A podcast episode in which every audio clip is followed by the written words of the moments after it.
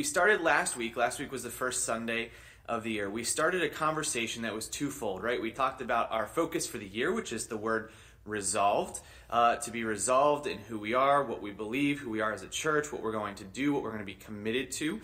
Uh, and we talked about the importance of that resolution happening and the foundation that we're building our faith upon. And so, in part of that conversation, as that is our focus for the year, we started a new series called We Are GFC. We've been talking a little bit about what that means for us. And so last week I talked a little bit about what we were going to be founded upon. And one of those things was that we were always going to be founded on Scripture. The Bible was going to be our final authority. And so that's why we open God's Word on Sunday mornings. It's why we allow God's Word to influence what we do and who we are as a church family. And so today, what I want to do is I want to ask two questions. And the first question is kind of ironic for where we find ourselves today because the question is, why do we worship? And really, the question is, why do we worship corporately? Why is it important for us to come together, to join together, to worship together, to be a church body that gathers and isn't separate all the time? Now, obviously, we've leveraged and decided to leverage the fact that we can join as a body in a non physical place, right? We can join together. I don't know how many people are watching live right now, but we have a group of people. We've decided that we're going to set aside time on a Sunday morning to gather together to study God's word and to worship together, to put, to prioritize our time to be together. But why is that important? all the time and why is it important for when we can be in a physical space together to do what we can to get there we can't always do that right but when we can why is that so important. I want to talk about that a little bit this morning. And just to let you know, this morning's going to be a little bit different. Obviously, it's already different. I tend to usually stick with one passage if I can. Today is not going to be that day. There's going to be a lot of bouncing around. So, here's the best way for you to keep up with us today. It would be if you're watching this, uh, you've got the stream going from your laptop or something like that, I would grab a phone or your tablet or something, go to our website, mygracefamily.church, and go to our follow along tab. That is still live today, just like you, if you were here in the room, and it's going to have all the verses for you. So instead of having to flip around or something like that, you we just have the verses there for you. You can just follow along. You can follow along with the notes, all of that kind of stuff. And so that would be the easiest way for you to do that. So I would I would say take a second, grab your phone, grab your tablet, and follow along with us there on our website. Again, mygracefamily.church, and it's the follow along tab. It'll be right there on our home page. So today, though, where I want to start is I want to start in the book of Hebrews, and I want to go to chapter 13. And so in chapter 13, verses 15 and 16 say this I say, Therefore, let us offer through Jesus a continual sacrifice of praise to God, proclaiming our allegiance to his name. And don't forget to do good, to share with those in need. These are the sacrifices that please God. And so I want to develop that just for a minute. He says, Therefore, let us offer through Jesus a continual sacrifice of praise to God. Well, what does that mean? It means that, first of all, there has to be that connection with Jesus, right? We've talked about that. Pat, Being a follower of Jesus leads us into this place where we can then offer a continual sacrifice of praise to God. Isn't that interesting, that phrase? Sacrifice of praise. What does that imply? It, it implies that worship means we're going to have to give up something. There's a cost. There's an amount that we're going to have to set ourselves aside and say, we are going to worship God. You think about if somebody got something for free and then just gave it to you, right? It would be nice. Like, great, they didn't have to give it to you, but they gave it to you. But think about if somebody spent a lot of money on something and they gave it to you. It means that there is a sacrifice. There's something that that person is giving up in order to give to you. And so God says, the thing that I love and the thing that I cherish is that there would be a sacrifice of praise, that there would be an intentionality and a desire for us to worship Him. And then he, and he says, proclaiming our allegiance to His name. And then he says, don't forget to do good and to share with those in need. These are the sacrifices that please God. So here's the first thing I want us to understand about worship is that worship is both personal and mutual. It is both personal and mutual. Yes, there should be a personal aspect of worship and praise to God. I have a responsibility as a follower of Jesus that I would personally worship and give God praise. That is a responsibility that I have. But there's also a mutual responsibility where he says we're supposed to connect with other people. We're supposed to know their needs. We're supposed to know who they are. We're supposed to worship together. And so at times we can get into a space where we think about, okay, am I doing what I need to do? But there is that corporate and mutual aspect of worship that God says is important to Him. And I think the reason why is because shared experiences leave a greater imprint on our lives than personal experiences. Now, you can have some very deep and meaningful personal experiences, right? Where you're on your own and you experience something and it's amazing and it's great, right? And the immediate thing you want to do is you want to tell somebody else about that. I can't believe this happened. I want to tell, I got to tell somebody about it. I got to tell you about it, right? There's this amazing thing. But what happens when you experience that thing with a group of people? Whether it's a great vacation or celebrating a holiday or celebrating a team win, what is what is the fun in that? It's it's that years later, maybe you're sitting around and you're talking and you're reminiscing and, and it, you're remembering that shared experience. And it means so much to all of you because you were there together. And when you get back into a space together, you feel it again. It's why we do reunions and things like that, right? We remember all those experiences we had together. And that's the importance of corporate worship that we would gather together and we would share an experience that is meaningful to us and that it builds that community with one another because we've experienced it together. So, overall, today, I think there are three reasons that I would give as to why we worship, why we worship corporately. And that first one we've already talked a little bit about. It's that we would bring glory to God. I want to go to First Chronicles here for a minute. We're going to read verses 23 through 31. In First Chronicles, uh, sorry, in, in chapter 16, First Chronicles 16, 23 to 31, it says this Sing to the Lord, all the earth, proclaim his salvation day after day, declare his glory among the nations, his marvelous deeds among all people. For great is the Lord and most worthy of praise. He is to be feared above all gods. Verse 26 For all the gods of the nations are idols but the Lord made the heavens. Splendor and majesty are before him. Strength and joy are in his dwelling place. Ascribe to the Lord, all you families of nations. Ascribe to the Lord glory and strength. Verse 29 Ascribe to the Lord the glory due his name. Bring an offering and come before him. Worship the Lord in the splendor of his holiness. Tremble before him, all the earth. The world is firmly established, it cannot be moved. Let the heavens rejoice let the earth be glad. Let them say among the nations, The Lord reigns. And we get this idea from 1 Chronicles 16 of this adoration when it comes to God, right? We recognize how amazing He is. We recognize all the things He's done, all the power He has, and there's this feeling of awe when we look at God. That's what worship is. In fact, I believe that humans were created to glorify God. Have you ever thought about that? Like, He made us in order to bring glory to Himself. Maybe you've made something or built something or created something and you sit back and you go, man, that's awesome. It was great. And you want to show it to people. You want to show them how you did it and what you did. And even maybe other people would say, would you do that for me? Right? It looks great. I, I would love to see that or do that or have that. And so God created us because our existence, our mere existence, brings Him glory. But what is really worship?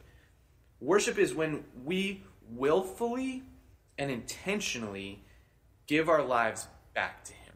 That's how we worship Him. That we would willfully and intentionally give our lives back to Him. That it wouldn't be a struggle. It wouldn't be something that we do begrudgingly.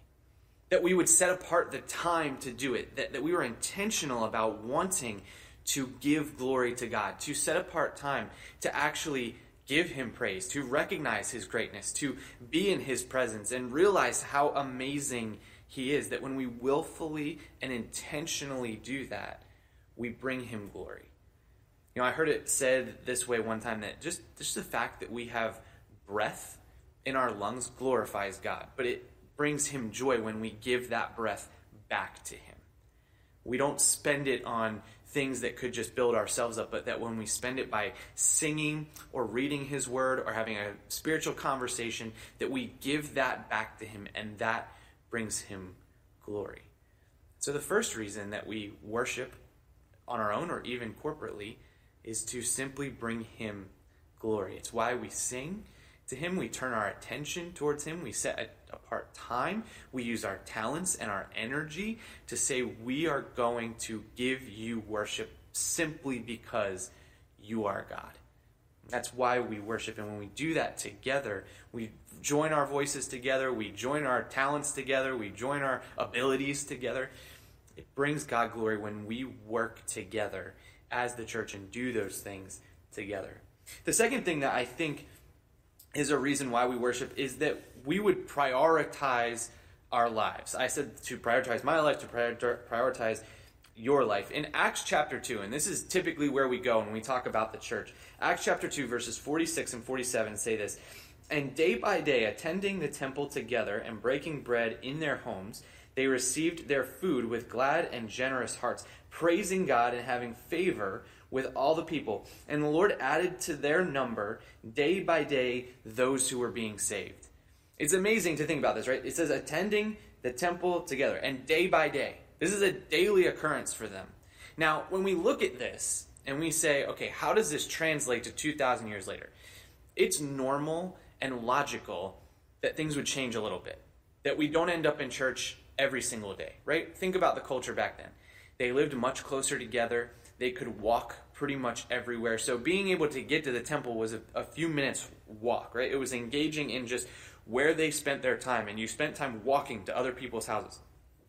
That's not the place we live today, right? You need to drive, and we take vehicles, and we've spread ourselves out differently than they did back then. But the principle can still be the same that we would engage on a daily basis in worship, that we would engage with other people who are also followers of Jesus, that we would be intentional about connecting ourselves to our faith on a day to day basis, even if we don't necessarily come together corporately. This is, again, one of the reasons we say we want you as a part of a small group because that small group is going to meet another time of the week so you can gather together and learn together and fellowship together and glorify God together. But then there's also those deeper relationships that are built. And so it may not be every single day, but uh, more often there's times where you, if you have a prayer request you know who to reach out to and, and a struggle you can share it with and a praise you can ex- be excited about with people right? There's that un, there's another level of corporate worship that happens there on a day-to-day basis just like it would have back in acts chapter 2 and here's the importance of that. First of all corporate worship and connecting with other people takes the focus off of me. It's very easy for me. I'm assuming it's easy for you to focus our lives around ourselves, right? And so when we take this step to say, I'm going to decentralize myself, it causes us to see other things as more important, whether that's worshiping God or it's connecting with other people and putting their needs maybe ahead of my own. Because this is true. A life lived completely focused on me is idolatry. Have you ever thought of it that way? Like, if, if I'm living simply to glorify myself and only worrying about me, I'm my own idol. And so, what God says is the goal of worship is to decentralize ourselves and to take the focus off of us so that we focus it on God and we focus it on and we focus our lives on other people so that we can bring him glory. And so we have to do that mental evaluation and say where is where are my priorities? What's the focus of my life? Am I really making time day by day to give God glory and to invest in relationships with other people, whether they be church people or not, reaching them with the gospel as well? And so, how do we do that? And how do we process that? How do I prioritize my life around worshiping God? The third reason I believe we worship God is to invest in others. And in 1 Corinthians 11, starting in verse 20, there's a very interesting story. Um, and this is Paul actually kind of yelling at some people. So I think that's interesting. So in 1 Corinthians chapter 11, starting verse 20, it says this When you meet together, you are not really interested in the Lord's Supper. For some of you, hurry to eat your own meal without sharing with others. As a result, some go hungry, while others get drunk. Verse 22 What? Do you, don't you have your own homes for eating and drinking? Or do you really want to disgrace God's church and shame the poor? What am I supposed to say? Do you want me to praise you? Well, I certainly will not praise you for this. I think this is so interesting. We don't see this side of things a lot in Scripture. And so Paul says this is this is a problem. They're coming together to worship God and to take the Lord's Supper together. So we just did that last week as a church family. Usually when they would do this 2000 years ago, there was a meal. Okay, when Jesus did it the very first time at the Last Supper, it was there was a meal involved. And so this was a little bit different.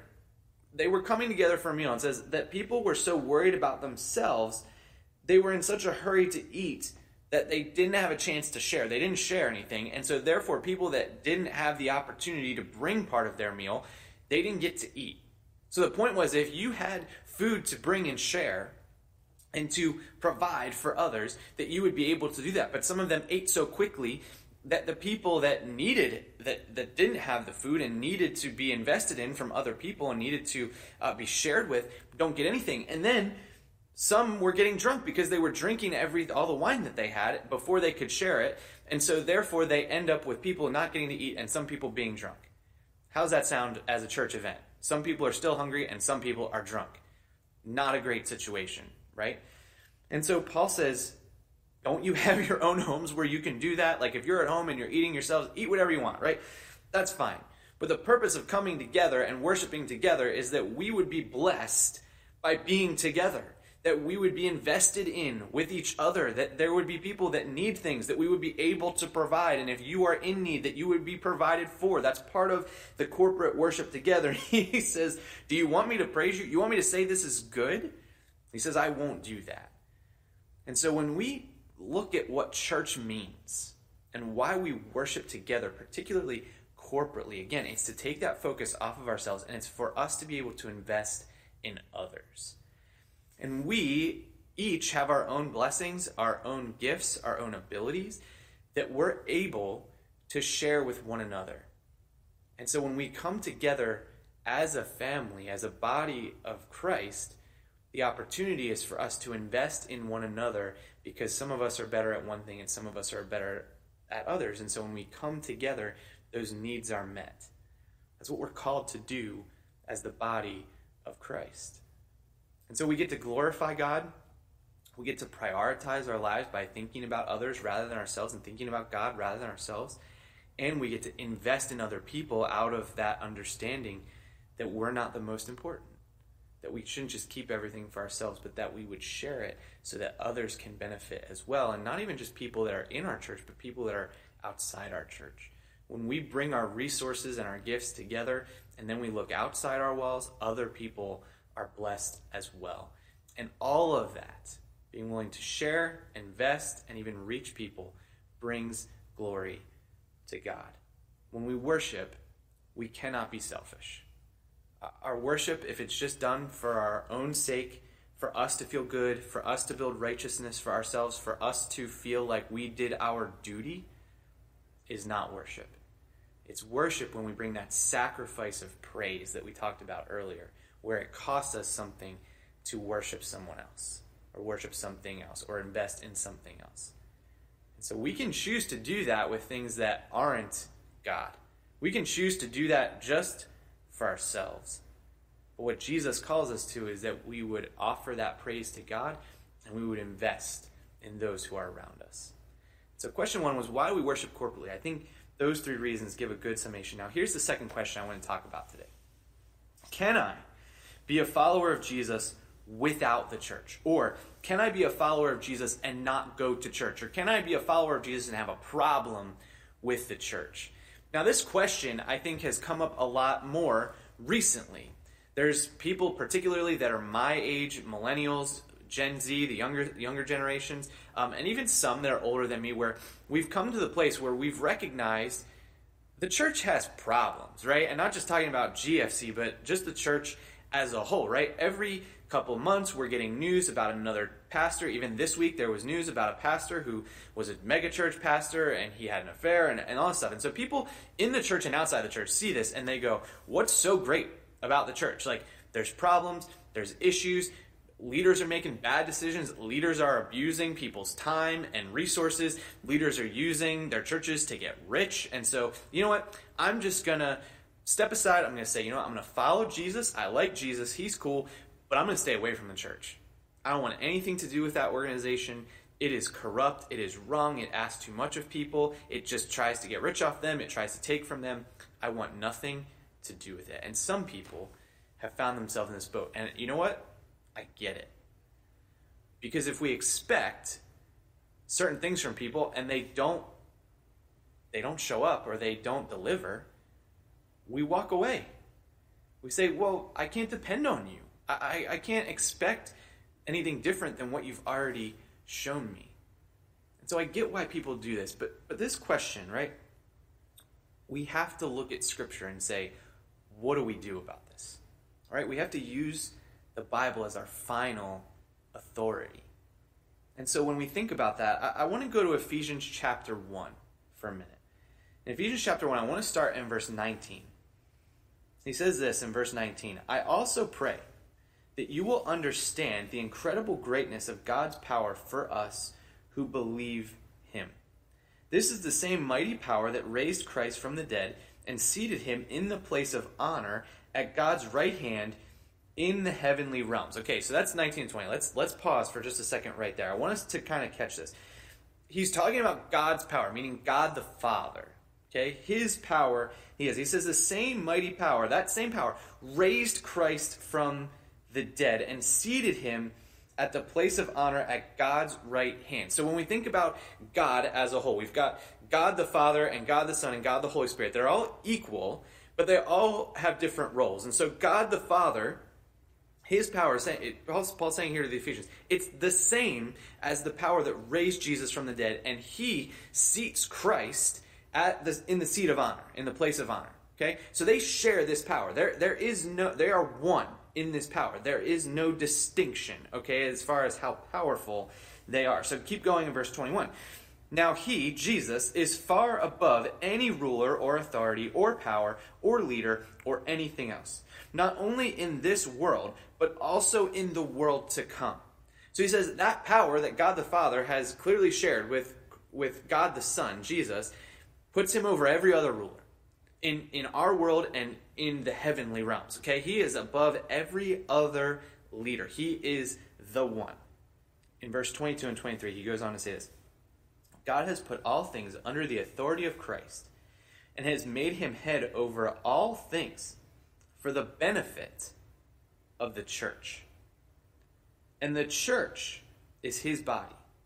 It is made full and complete by Christ, who fills all things everywhere with himself.